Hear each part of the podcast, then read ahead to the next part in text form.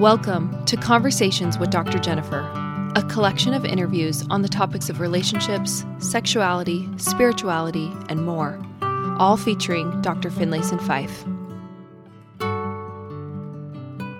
Hey everyone, if you haven't yet subscribed to Room for Two, this is your personal invitation to do so. Listening to Room for Two will help you see how to take the concepts I talk about in podcast episodes like this and in my online courses and apply them to your own life and relationships.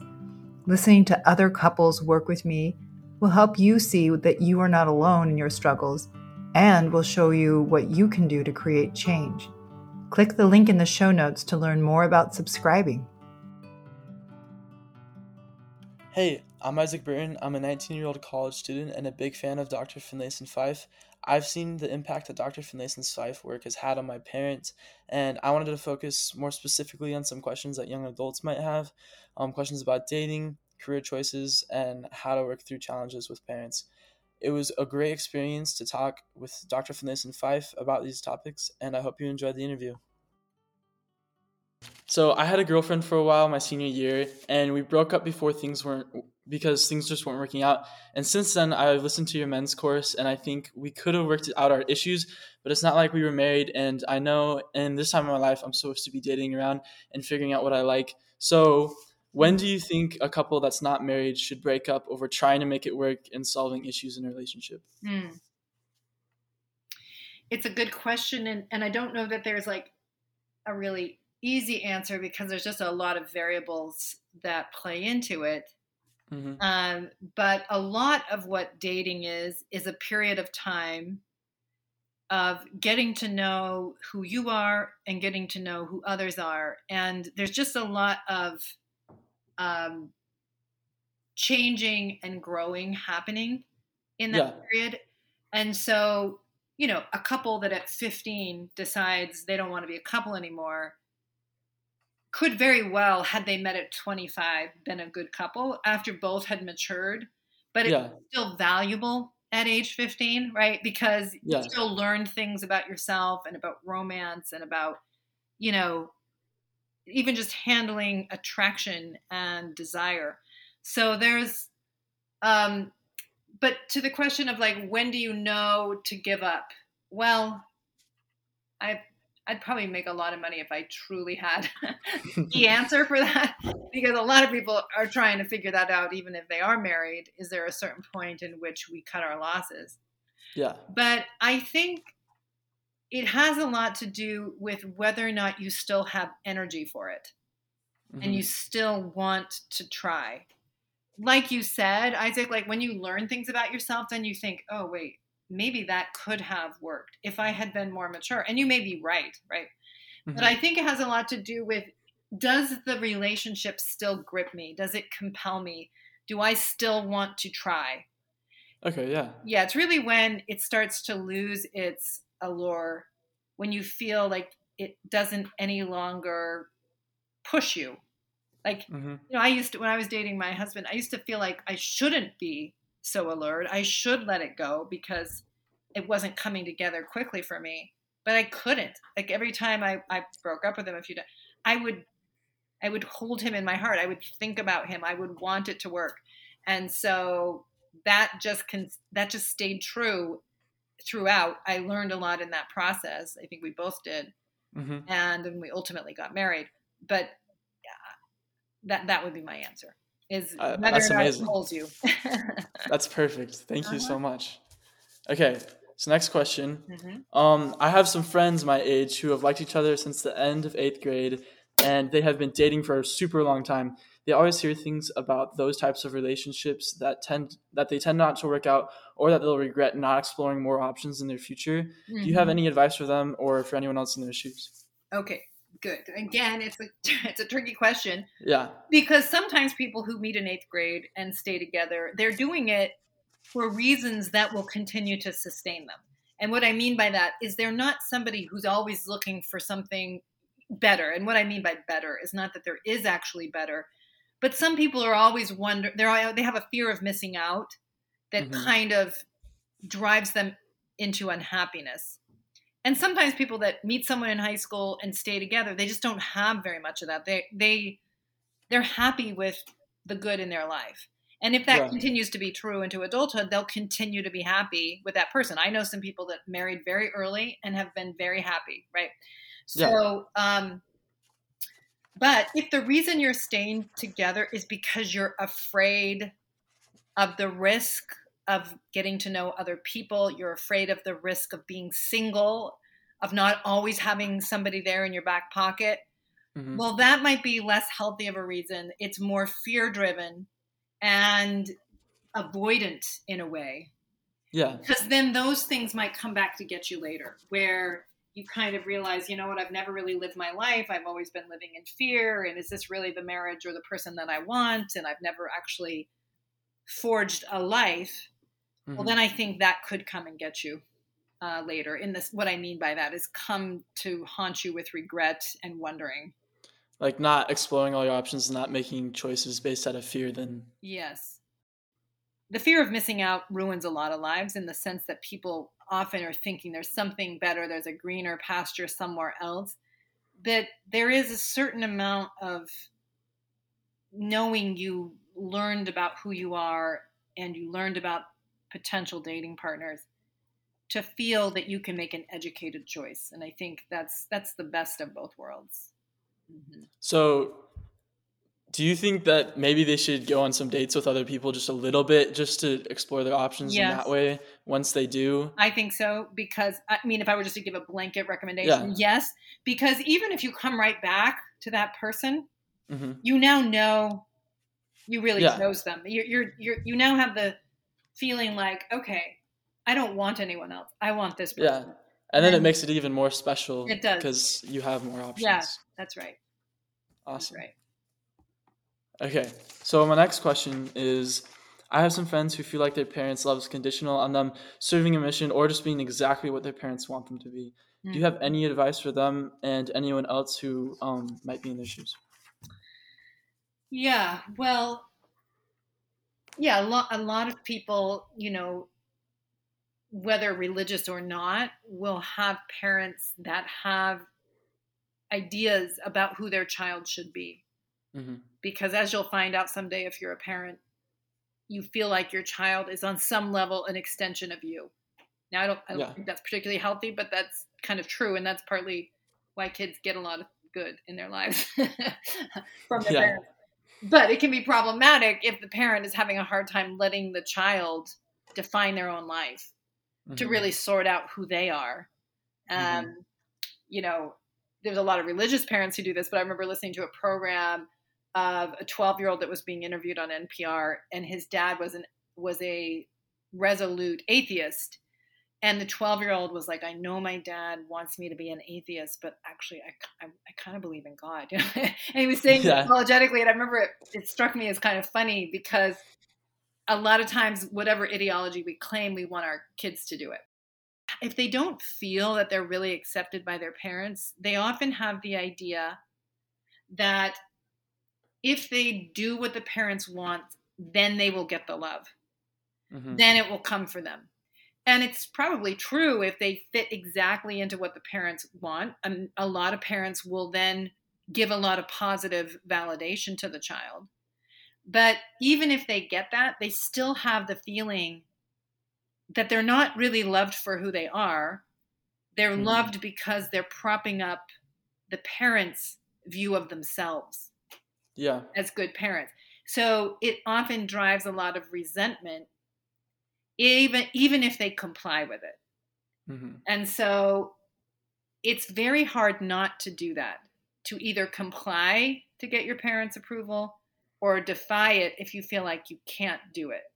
And then you're kind of angry and you sort of go the other way. Mm-hmm. Like, you know, I'm I'm not going to do that just because my mother wants me to is, is also not especially healthy, but it's very hard yeah. to do one of those two things. Dude, what do you think is the best way to like develop a sense of self if you're in a household where you feel like it's really, you have a ton of pressure on you? It's really tricky, Isaac, because I think that it's so core to being human to want your parents to love you. mm-hmm. and to try to do things to get them to love you, even if you rationally, you know, I, I have a friend whose mother just would always judge her no matter what she did, but mm-hmm. she still would try so hard to get her parent mother to love her. The, the answer to your question is much easier to say than to do. It, it's recognizing that my, my parents have an expectation, and, but following it, if I don't feel good about it, if I just follow it to get their love, I won't be at peace. Mm-hmm. I'll either still not get it because they aren't going to get it, or they will give their validation, but it doesn't feel like love. It just feels like validation. Yeah. And so I need to determine, this is easier to say than to do, what I think is best, even mm-hmm. if it's precisely what the parents also value, right? Mm-hmm. So yeah. I, I have to not rebel or comply. I need to self-define it. And that's like developmentally what late adolescence and young adulthood, when things are going well, is pushing you to do, is mm-hmm. to sort out who you are, sort out what you believe, sort out where, what you want your life to be about. And to take what your parents offered, because it's important. Your parents do offer that framing, but then to sort out who are you in that framing? Who are you in those beliefs?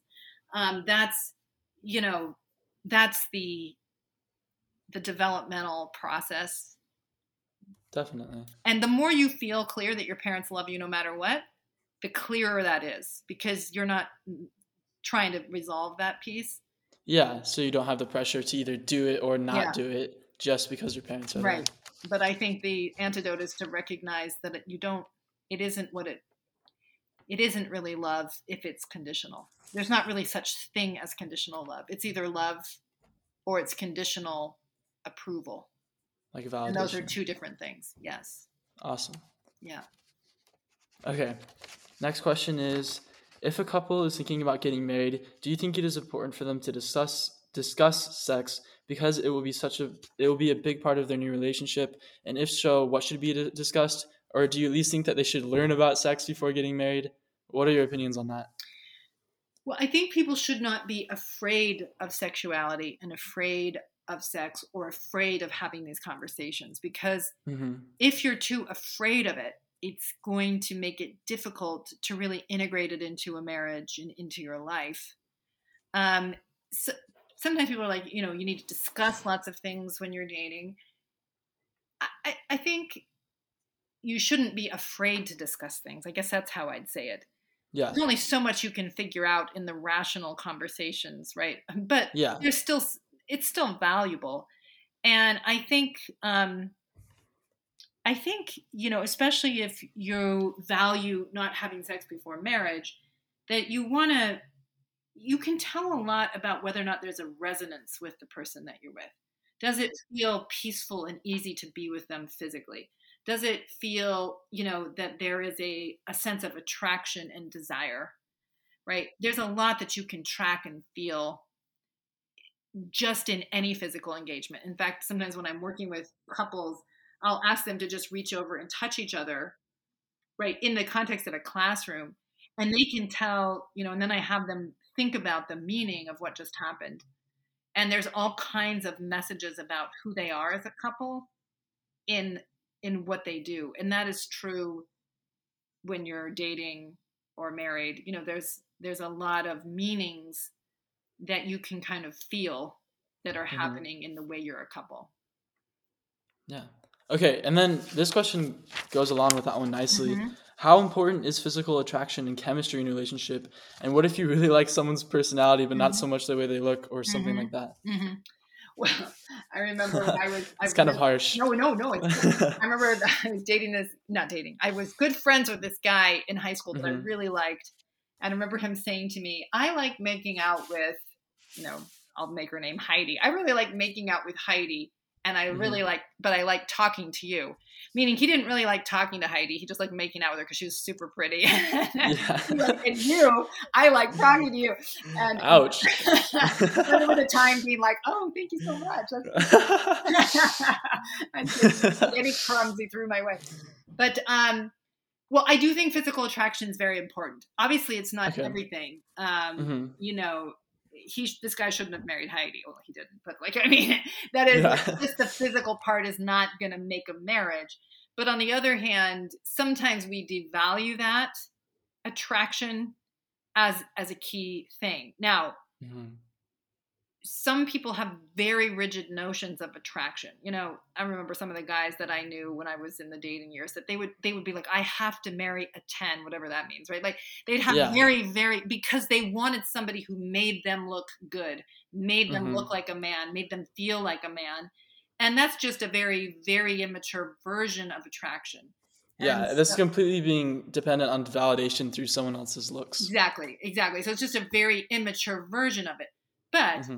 it is legitimate to really, you know, want to be close to someone. It's, it's extreme. It's like the core of romance. I want mm-hmm. to be close to you. Now, when yeah. it's healthy, it's about, I want to be with this, this, this self, this other person. She attracts me. She allures me. You know, he, he, I can't stop thinking about him, right? Those are, those are the kinds of visceral attraction that really is at the core of a romance. So you don't mm-hmm. want to dismiss it. But of course, it can't be everything. It just has to be a foundational piece of a good of a good marriage or good romance. Definitely. Mm-hmm. All right, let's see. Okay. I have some friends who are part of the L G B T Q community, and they struggle with thinking that there is something wrong with them. What advice would you give them? Yeah. Well, it's again, it's easier to say than to really take in. Mm-hmm. Um, because, you know, just like a child that's in a conditional home, it feels so true, even if that you aren't enough, right? If you get mm-hmm. messages that you should be something else. Yeah. And so if you've grown up hearing that there's something fundamentally wrong, I mean, the people that have the easiest time feeling good about themselves, right? They usually fit whatever the culture's ideals are. Yeah. Whatever that is, they have wealth, they have good looks, they have, you know, they're heterosexual. And mm-hmm. so it's easy because the, the culture validates it and you can feel that in the way people interact with you. The people that have a harder time is when, when there's an incongruity between who they are and what gets the most esteem. And mm-hmm. so that can feel very real, even though what it really is, is an exposure of other people, of their limits in being able to love.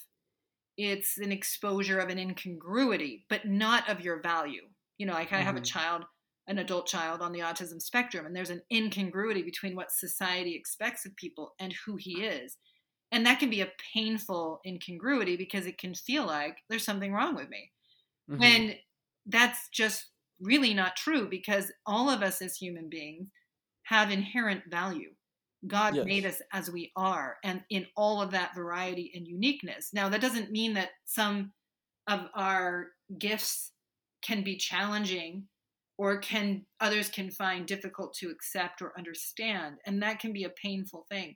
But I think if you can believe, if you can push yourself, and again, this is easier to say yeah. than to fully take in, but but to validate your feeling while recognizing that I am worthy.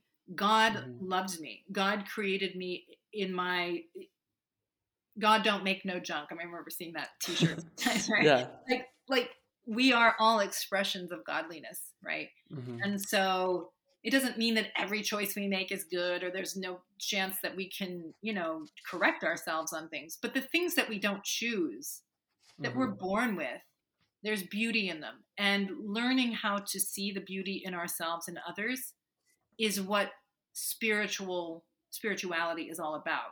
It's mm-hmm. what learning how to love is all about.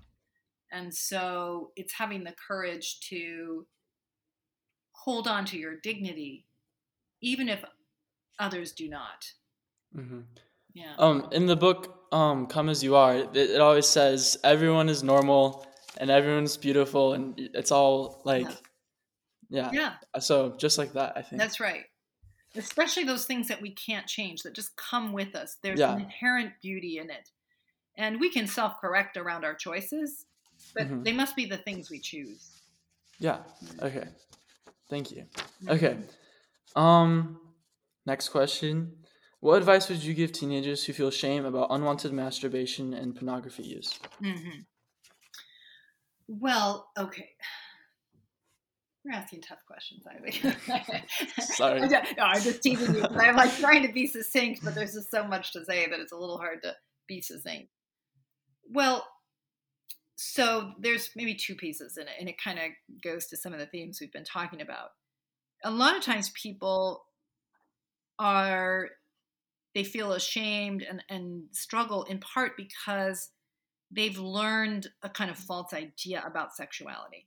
So they've learned that, you know, having sexual feelings, having sexual pleasure is just problematic kind of out of the gate. That if you're really a good person, or you're really somebody who wants to, you know, loves God or, you know, trying to live a good life, that your that your sexuality makes you less, makes you on some level indulgent and shouldn't even be there, right? And so a lot of times when people have learned that idea, well, they the, the thing is they either repress it or they actually get more compulsive about it because they're trying so hard to push it away. And sometimes I, I give the example of people with food. If they've been shamed about food a lot, that they'll either be anorexic, you know, or they'll be compulsive in their eating, like bulimic or a compulsive overeater, because there's a lot of anxiety connected to that sensual aspect of being, just like sexuality can be. And so that makes something problematic because you're trying to work out your relationship with it, but you're never at peace. Um, At the same time, doing anything compulsively, whether it's masturbating or looking at porn or, or doing things that you really don't believe are good for you, right, are never going to make you be at peace with yourself. Like it is, it does matter. So, so when I teach online courses and things like that, I talk a lot about something I call sexual integrity, and it has sort of a double focus. But what I think of it is that we have to accept the gift of our sexuality. We have to be able to be, to receive the gift of being embodied. And what I mean by that is like that you get to feel things, that you're inherently sexual. And even if, even if it's a little bit hard to accept it, to truly like embrace the beauty of your body and the gift of, of being able to feel and to have pleasure in it. Because if you can just accept it, you're not trying to run from it or, you know, you're not, you don't have shame infecting your choices. Mm-hmm. And then in accepting this gift is learning how to choose in ways that allow you to embrace the good in your sensuality and embrace the good in sexuality without, um, you know, without creating any negative effects in your life or in the lives of others. So it's integrity also by living up to your better self in how you relate to your sensual and sexual self. Mm-hmm. So, and I think those two go together a lot. It's like, it's kind of love, it's, it's loving to say my sexuality and being capable of pleasure is good. And I yeah. want to do good with my sexuality. And those two go together. But if, if there's a monkey wrench in it, which is like, well, no, it's not good. And you have to manage it or you're bad, right? It it gets it, it gets, it takes the, it keeps the locus of control outside of you. I shouldn't even have these feelings. I should, you know, and they make me bad. And rather than, no, this is good. And what am I going to, how am I going to choose in a way that creates good in my life or in my relationships? Mm-hmm. So really like taking the shame away from it and then just realizing that it's your sexuality is a part of who you are. Mm-hmm. And then that can give you like power or just better understanding of it. Yeah. And so you can make better decisions. Yeah, you're in the driver's seat at that point, right? It's like, yeah. you know, you can be like, yeah, I love, I love sugar. I love those, those things are wonderful. It's a great part mm-hmm. of being alive. And I want to have, I want to be healthy and I want to live in a way that I respect. So how am I going to relate to those pleasures in a way that accrue to good things in my life? Awesome. And yeah. Shame will throw that whole formula off. Right. Mm-hmm. And then I think a lot of people, and myself included, I think that I used to view my habits as a lot more compulsive yeah. than they actually were. Yeah. Do you have any advice for people to yeah. maybe really understand whether it's compulsive or not? Well, sometimes I think well-intentioned people will frame pornography or, uh, you know, they'll put it in a frame of addiction, which I think they're trying to help, because I think they're trying to say, okay, you have a problem, and because addiction's bad. Yeah, it's so, addiction's a bad thing, and you know, yeah. yeah. But the problem with that, I have found for some people anyway, mm-hmm. is that unwittingly it makes it seem like they have a disease.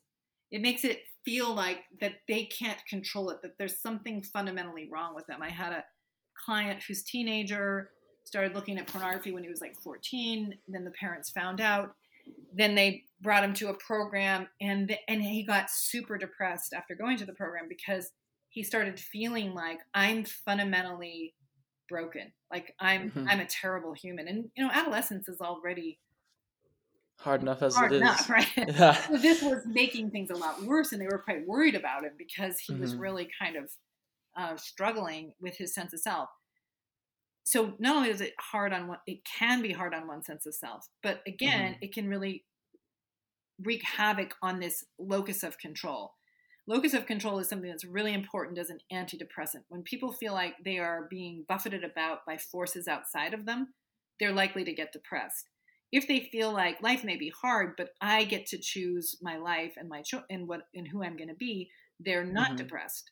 So you want the locus of control to always be inside the person. And so when I work with people who have a problematic relationship to their sexuality, to sexual choices, to pornography, I'm often talking to them to help them think about what, what am I trying to solve in doing this, right? What am I trying to address? Because more self-awareness allows them to think about, is that actually solving it, right? Mm-hmm. Like sometimes in addiction programs, they'll say like, Um, you know, something like this, this is not working for me, you know, drinking all the time, but I'm very, very good at it. Like I'm very good at turning to yes. the solution, right?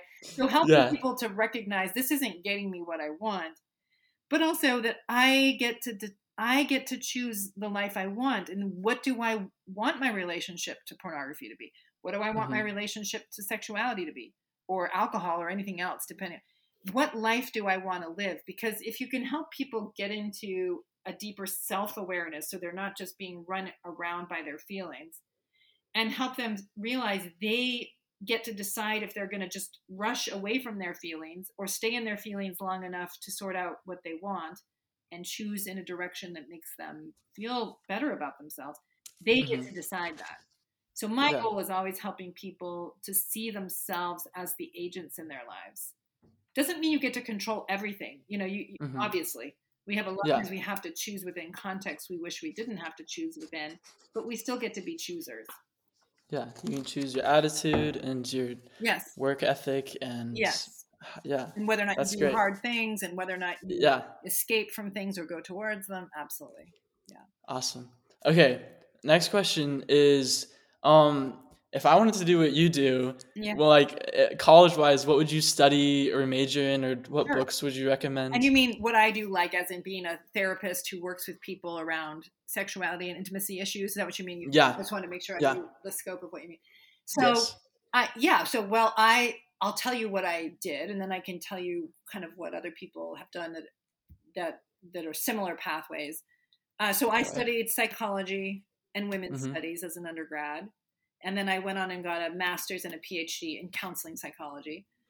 Um, I chose counseling psychology because I knew that I wanted to work with normative issues. And what I mean by normative is not work with psychopathology, which is a which is a direction. So clinical psychology is more about working with disorders such as like schizophrenia you know, uh, mm-hmm. mental health disorders, I guess is how. Yeah. And um, but I wanted to work more with developmental issues, helping people to around self-definition, how to live their lives the best that they can. And then when I was in my PhD program, I knew I wanted to specialize in marriage. So I did as much as I could in terms of my internships and training and writing around marriage and family systems and things like that. And then I ended up writing my dissertation on sexuality. And then postgraduate work, I just did a lot of, you know, training with specialists in both marriage and sexuality. Mm-hmm. So, um, so that's the path that, that I took, was both this sort of developmental frame, marriage and sexuality, and marriage and, and family systems. A school of thought that's about, uh-huh. it's called systems theory. Murray Bowen was the one who developed this best, but it's really thinking about dynamics in relationships, dynamics in family relationships. And, um, and then Doctor Schnarch's work was taking many of these same theories and thinking about how they applied to intimacy, the capacity mm-hmm. of intimacy in a marriage and so on. So, um, so that's, that's the work I do. I, as you probably know, I care very much about working with Latter-day Saints um, yeah. and working with people to kind of claim the best in our faith and the highest principles that we ascribe to, to facilitate our ability to create intimate marriages, to become more loving people and so on. So I also draw a lot on our um, faith and um, to help people in these ways to claim the best in themselves, really. Awesome. Maybe one day I'll be your apprentice. Yeah. Okay. I can study under you. One of these days I'll probably do some training. I just haven't, I haven't felt the spark for that yet, but maybe that's coming. We'll see. Yeah. Awesome. All right. Well, that's all the questions I have. Yeah. Um, I just want to say thank you so much for having me on the podcast. And also thank you, because like my whole family has learned so much from your work mm. and it is greatly, significantly improved all of our lives. I'm so, so thanks great. so much. That's great. Thank you, Isaac. Thanks for having me. Thank you so much for listening. If you enjoyed today's episode, we ask that you please rate, review, and share the podcast so that more people can find and benefit from Doctor Jennifer's work.